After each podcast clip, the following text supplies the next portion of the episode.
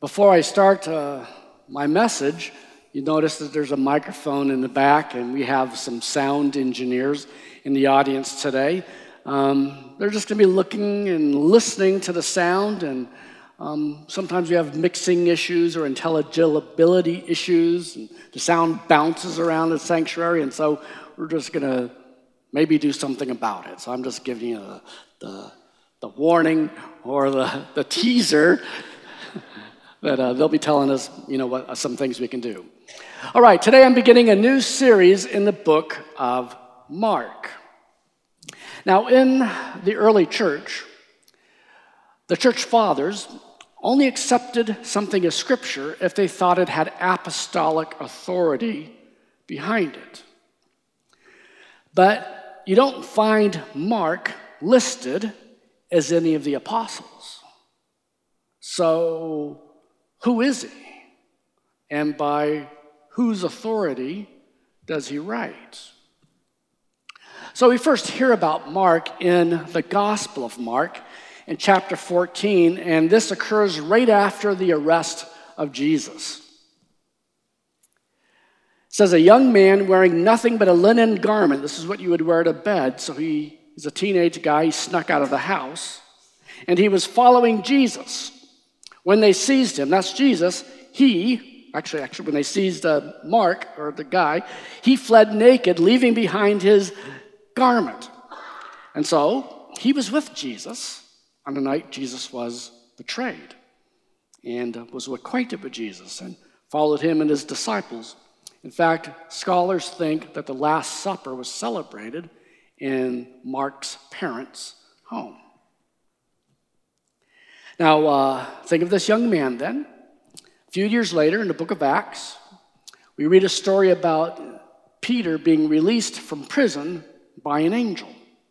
And after Peter is out of jail and on the streets, he heads to the house of Mary, who is the mother of John, who is also called Mark. So now the church in Jerusalem meets in their home. When uh, Barnabas and Paul leave on their first missionary journey, they take Mark with them. It's a tough journey, and halfway through, Mark goes home to Jerusalem. So a few years later, when Paul and Barnabas want to go out on a second journey, Barnabas says, Hey, let's bring Mark with us. And Paul says, No, he deserted us last time. I won't take him. And that disagreement was so sharp that they went separate ways. Barnabas took Mark, uh, Paul took Silas. But Mark proved himself to be a faithful servant because later on in the book of 2 Timothy, chapter 4, uh, Paul writes this to Timothy When you come, bring Mark with you because he is helpful to me in my ministry. And then in 1 Peter chapter 5 verse 13 and 14 this is Peter's letter and Peter writes this She who is in Babylon that's the church in Rome it's a cryptic way of saying it sends you greetings as does my son Mark. The early church fathers these are guys who come right after the disciples they say that Mark was the interpreter of Peter. Peter was an uneducated fisherman from Galilee. He knew Greek, but he probably did not write it well. And so Mark was his secretary and recorded the things that Peter said. And Papias and Irenaeus, two early church fathers, said that Mark recorded what Peter taught about Jesus. So Mark isn't one of the apostles, but whose authority is behind him? It's Peter's. And really, we could call this the gospel according to Peter. So let's read the first chapter. We'll start with verse 1 and we'll read to verse 8. The beginning of the gospel about Jesus Christ, the Son of God. It is written in Isaiah the prophet I will send my messenger ahead of you who will prepare your way. A voice of one calling in the desert, Prepare the way for the Lord and make straight paths for him. And so John came, baptizing in the desert region and preaching a baptism of repentance for the forgiveness of sins. The whole Judean countryside and all the people of Jerusalem went out to him. Confessing their sins, they were baptized by him in the Jordan River. John wore clothing made of camel's hair with a leather belt around his waist, and he ate locusts and wild honey, and this was his message. After me will come one more powerful than I, the thongs of whose sandals I am not worthy to stoop down and untie. I baptize you with water, but he will baptize you with the Holy Spirit. So, Mark starts out by writing, This is the beginning of the gospel of Jesus Christ. That word gospel is euangelion in the Greek. It means good news, and it, it, existed in the Greek language before we came to associate it with gospel. It means good news. So, a way that it was used was uh, when the town crier would announce something in the Roman forum, he would say, Euangelion, Euangelion, gospel, gospel. The emperor's wife has brought forth a son. Or when um, uh, my, Pastor Mike told us the story of uh, when the Persians defeated, I mean, when the Greeks defeated the Persians at Marathon, and that guy had to run 26 miles to Athens and say, you know, we've defeated the Persians he announced, Euangelion.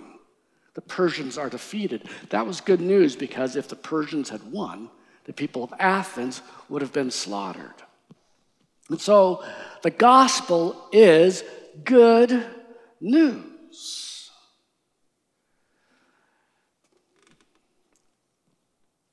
Now, when we uh, talk about preaching the gospel and sharing the gospel, how do we do that? What do we usually say?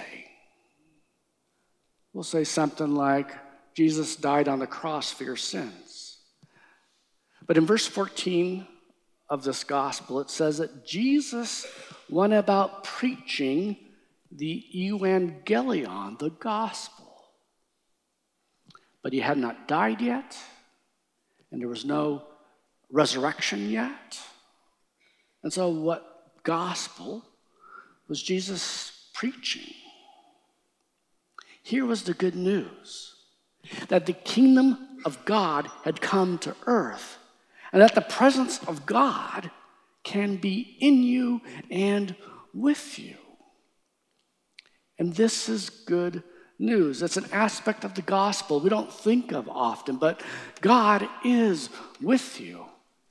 And we can live our lives aware of his presence with us by just reminding ourselves God is with us, by looking for his activity in life, by having conversation with God and with Jesus throughout the day, by being grateful to him. In this way, we experience his presence. And then Mark says that Jesus is the Christ. There's another Greek word. Christ is in the Greek is Christos, and that means anointed one. And it's a translation of the Hebrew word for anointed one, which is Messiah or Messiah. And so Mark is telling us that Jesus is the Messiah. And throughout the prophets, from Abraham until Malachi, that's 2,000 years, the prophets have been telling us someone is coming. Someone is coming. He is the anointed one, the Messiah. Now, Mark is saying the Messiah is here, and he is Jesus. And then Mark says he's the Son of God. And that makes Jesus unique. No one else is a Son of God. And so Jesus is just not some philosopher, he's just not some other religious teacher. But the claim of the gospel and the claim of Jesus himself is, I am the Son of God. And I think everyone has to come to grips with what that means and who he is, because our relationship to him is really a matter of life and death. And because he is the Son of God, everything he says is good and right and true and beautiful. And we really need to bring our thinking in line with his. I was talking to someone once about some uh, subject, and uh, she, she claimed to be a Christian, and she says, Well, you know, I just disagree with Jesus on that. If Jesus is the Son of God, we really can't be disagreeing with Jesus. And so we need to live that out in our lives. Now, in verse 2, Mark tells us that the coming of Jesus was foretold by the prophets. It is written in Isaiah the prophet I will send my messenger ahead of you who will prepare your way, a voice of one calling in the desert, prepare the way for the Lord and make straight paths for him. And in Malachi chapter 4, verse 5, God speaks through the prophet Malachi and says, Behold, I will send you the prophet Elijah before the great day of the Lord. And so John came baptizing in the desert region, and he preached this message of repentance for the forgiveness of sins. And so, John is the prophet that is foretold will come before the coming of the Lord.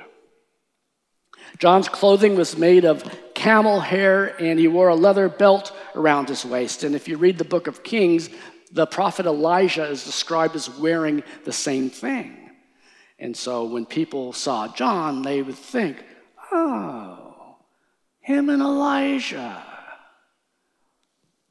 A few years back, we had trunk or treat here at the church parking lot. Remember that? Bob McConnell came dressed as John the Baptist with this wig and this kind of camel hair suit, and you had a big leather belt around your waist, and you were serving grasshoppers to eat, right? You baked them. I tried one, they weren't bad. I prefer them to Brussels sprouts. But people would connect John the Baptist and Elijah. And so throughout the prophets, Messiah is foretold. And Mark is saying, Here he is. He's Jesus. Now, John's message was one of repentance for the forgiveness of sins. Jesus also said, Repent and believe the good news. Notice they're linking repentance with good news. And so, good repentance is essential to the gospel. And repentance is good news. So, what is repentance? It's a change of thinking, it's a change of mind, or it's a change of purpose. The word is metanoia in the Greek. It means to change thinking or direction or mind. And so if we've been thinking in a certain way, repentance means, oh, there's another way of looking at this. There's another way of thinking. I'm going to change my thinking and I will change my behavior accordingly. Repentance is not just sorrow, it's not just regret, it's just not confession. Repentance is I'm going to change my thinking and I'm going to change my behavior. And repentance not only deals with sin, but repentance really deals with all areas of life. You know, we kind of think of repentance as, you know, repent of your sins, and then we think of all the things we do that we're not supposed to do, and that we're supposed to stop doing them, and that that's repentance. But there's also things that God tells us to do, like forgive, or help the poor, or show mercy, work for justice. And we kind of just think, oh, I don't need to do that. But doing those is obedience. And so those are also areas of repentance. In fact, repentance means we're going to subject all of our thinking to what Jesus, the Son of God, says. Even our political thinking. Because I find people um, let their politics actually shape their view of the gospel instead of the other way around. I had a friend who um, is an EPC minister. He was visiting uh, the EPC church in Newton. And since he was going to be in Newton, Kansas, we had lunch. And uh, he told me just before he came to Kansas, he had visited his mother. And his mother said to him, Ken, I can't believe that you're a Christian and that you vote Republican. And he said, Mom, I was thinking the same exact thing about you. I can't believe that you're a Christian and you vote Democrat. God isn't a Republican. God isn't a Democrat. God's not even an American. The kingdom of God is not the United States of America, and the kingdom of God is not the American dream. All of our thinking has to come under the influence of the gospel. So, we have to change our thinking. That's what repentance means because we have to change our thinking before we ever change our behavior. Now, let me just give you an example from my life. Whenever I think about food, I ask this question. This is the, the question that comes to my mind, and this is how I think. What do I feel like eating? So we'll go to Oak and Pie. And um, I'll open the menu and say, What do I feel like eating? Oh, wow, I feel like the spaghetti and meatballs and a pepperoni pizza. So I'll get both. And then they have these like chippy cookie things that are like cookies, like in a mini pie thing with ice cream on it and chocolate. It's like, well, I got to get one of those because I feel like eating those, right? All right, and then, then I'm thinking, like, why can't, I, why can't I change my behavior, right? So then someone suggested to me that I should think, change my thinking about it.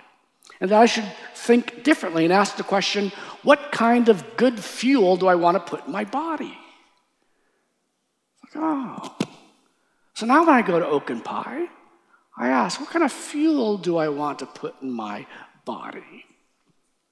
I'll have the market salad, or I'll, I'll have the, you know, the kale salad with chicken. It's actually quite good, you know, but uh, see how thinking change comes before behavior change? That's repentance. And so, Paul, I mean, John is preaching repentance. Jesus will preach repentance. And it means change the way you've been thinking so that you can change your behavior. And this repentance is good news. Now, we don't think of repentance as good news. We see the guy holding up the sign at the Royals game repent, right? And we think, ah. And we associate it with condemnation or with guilt. But repentance means changing your thinking, putting behind baggage and the thinking that's been messing up your life, the thoughts that are making you depressed, the situations, sinful situations that are not doing you any good whatsoever. Repentance really is good news. I was counseling a, a, young lady. She was in her early 20s, and she had been in this relationship with a, a guy for like five years.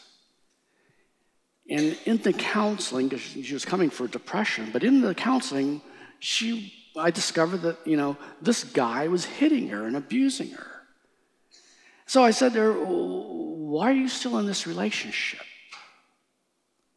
And here's what she said Because I'm afraid that if I leave this relationship, no one else will ever love me. Hear the lie? Here's the truth. You don't deserve that. That's not a loving relationship. Jesus loves you, and Jesus uh, will lead you into a, a better situation and a better life. And so repentance isn't this condemning, negative thing. Re, uh, repentance leads to life.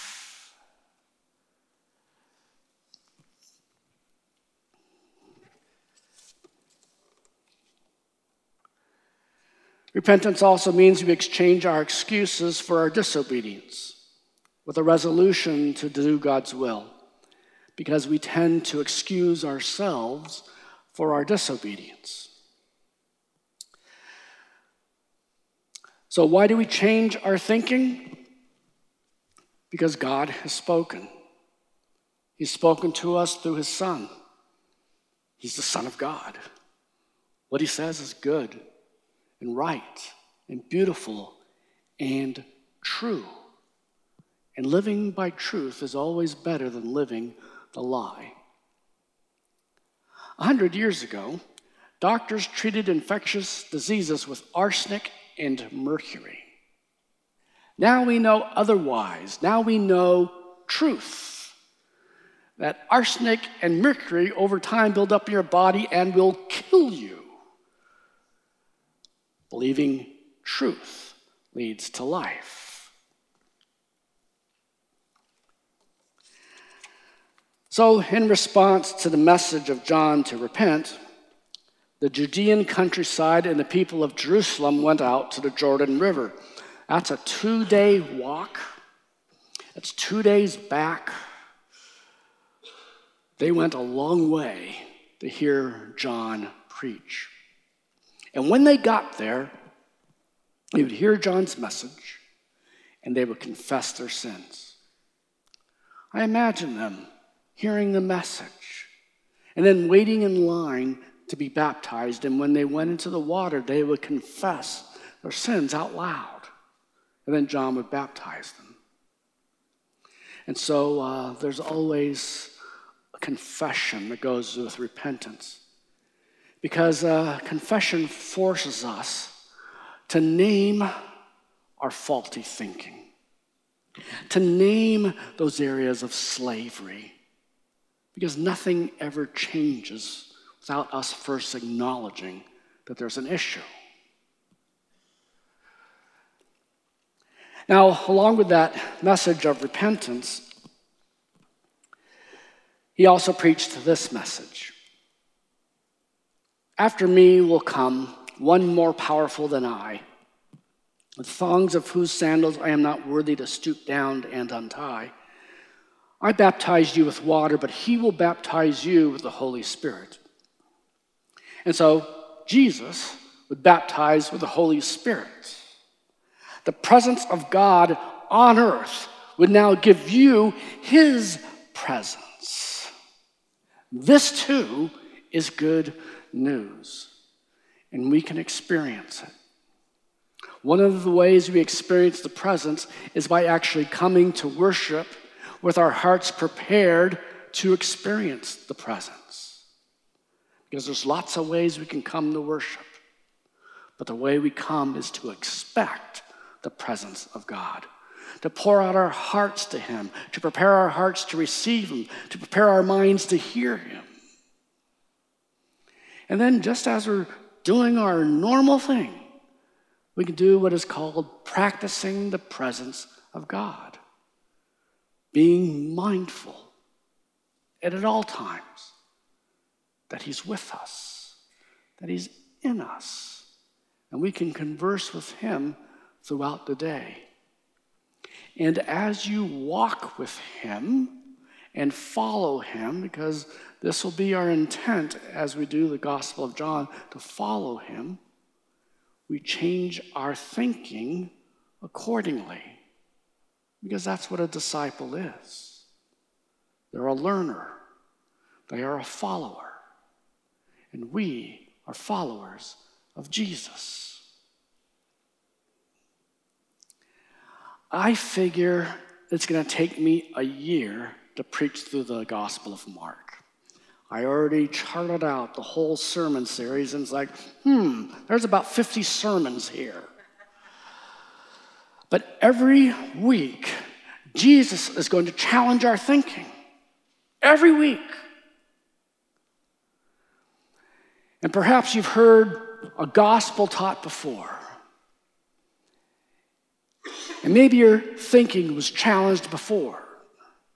And he thought, oh, yeah, yeah, yeah, yeah, yeah, yeah, yeah, yeah, yeah, yeah. And then you walk out of the sanctuary and you forgot what was said. This time through, let's repent along the way, conforming our minds every week to what Jesus has to say to us. Because basically, repentance is following Jesus and listening to Him in the way that He wants to take you. A few weeks ago, I had a dinner with a missionary couple who had served in Iran. And they were arrested for preaching the gospel. They were in prison for a while, but now they were out on bail and they were awaiting their trial date, and they knew that they would be found guilty because they, in fact, were guilty of preaching the gospel. And so the father of the family thought, I need to get my family out of Iran. And he thought, well, maybe what I'll do is just fly, you know, to the United States or something. But you know, in Iran, you go through immigration before you leave the country and when you come into the country. And so he knew that, well, my, my passport is probably flagged. And he thought, well, you know, I could drive out of the country. I mean, Iran has borders with Turkey and Azerbaijan and Pakistan, Afghanistan, Kurdistan, and Iraq. You could just drive to one of the border crossings. But there's immigration officers at the main border crossings. So he thought, hmm, all the ways I thought aren't working. So he hired a guide to smuggle him and his wife out of the country. So the guide took them on back roads, roads he did not know. Sometimes the Jeep or the truck would stop in the middle of a nowhere and he said, Get out, walk along this path and go over the ridge. Someone will be meeting you there.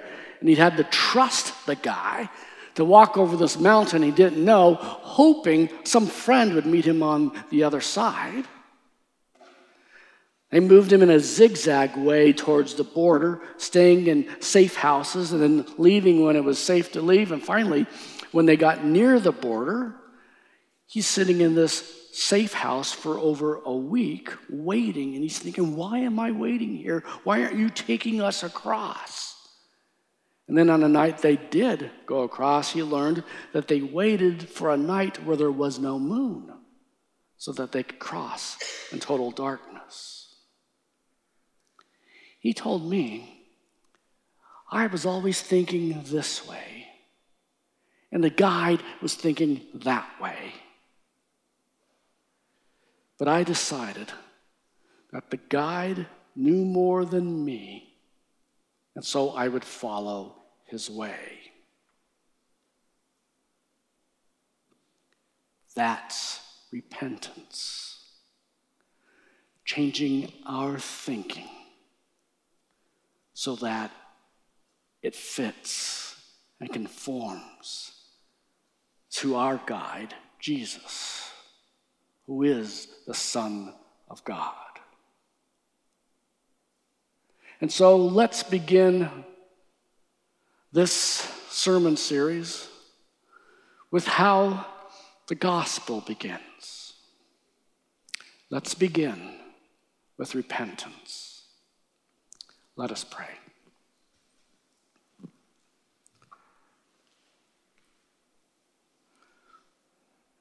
Father, we, we admit our thinking isn't necessarily yours. We think like the world has taught us to think. We think after the talking heads on TV or think like whoever writes their article. But Lord, your word is truth. And so, in all the ways that we think, Lord, we want to submit our thinking to you. We're also well aware of our persistent sins. And um, we try to change our behavior by trying harder, um, but there's no power there. So, Lord, we're going to ask for your power and a change of thinking. Speak to us truth.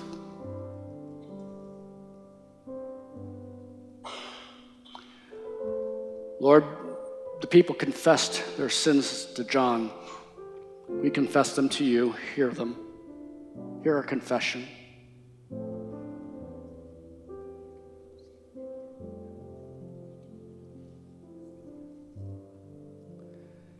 Lord, we say more than I'm sorry.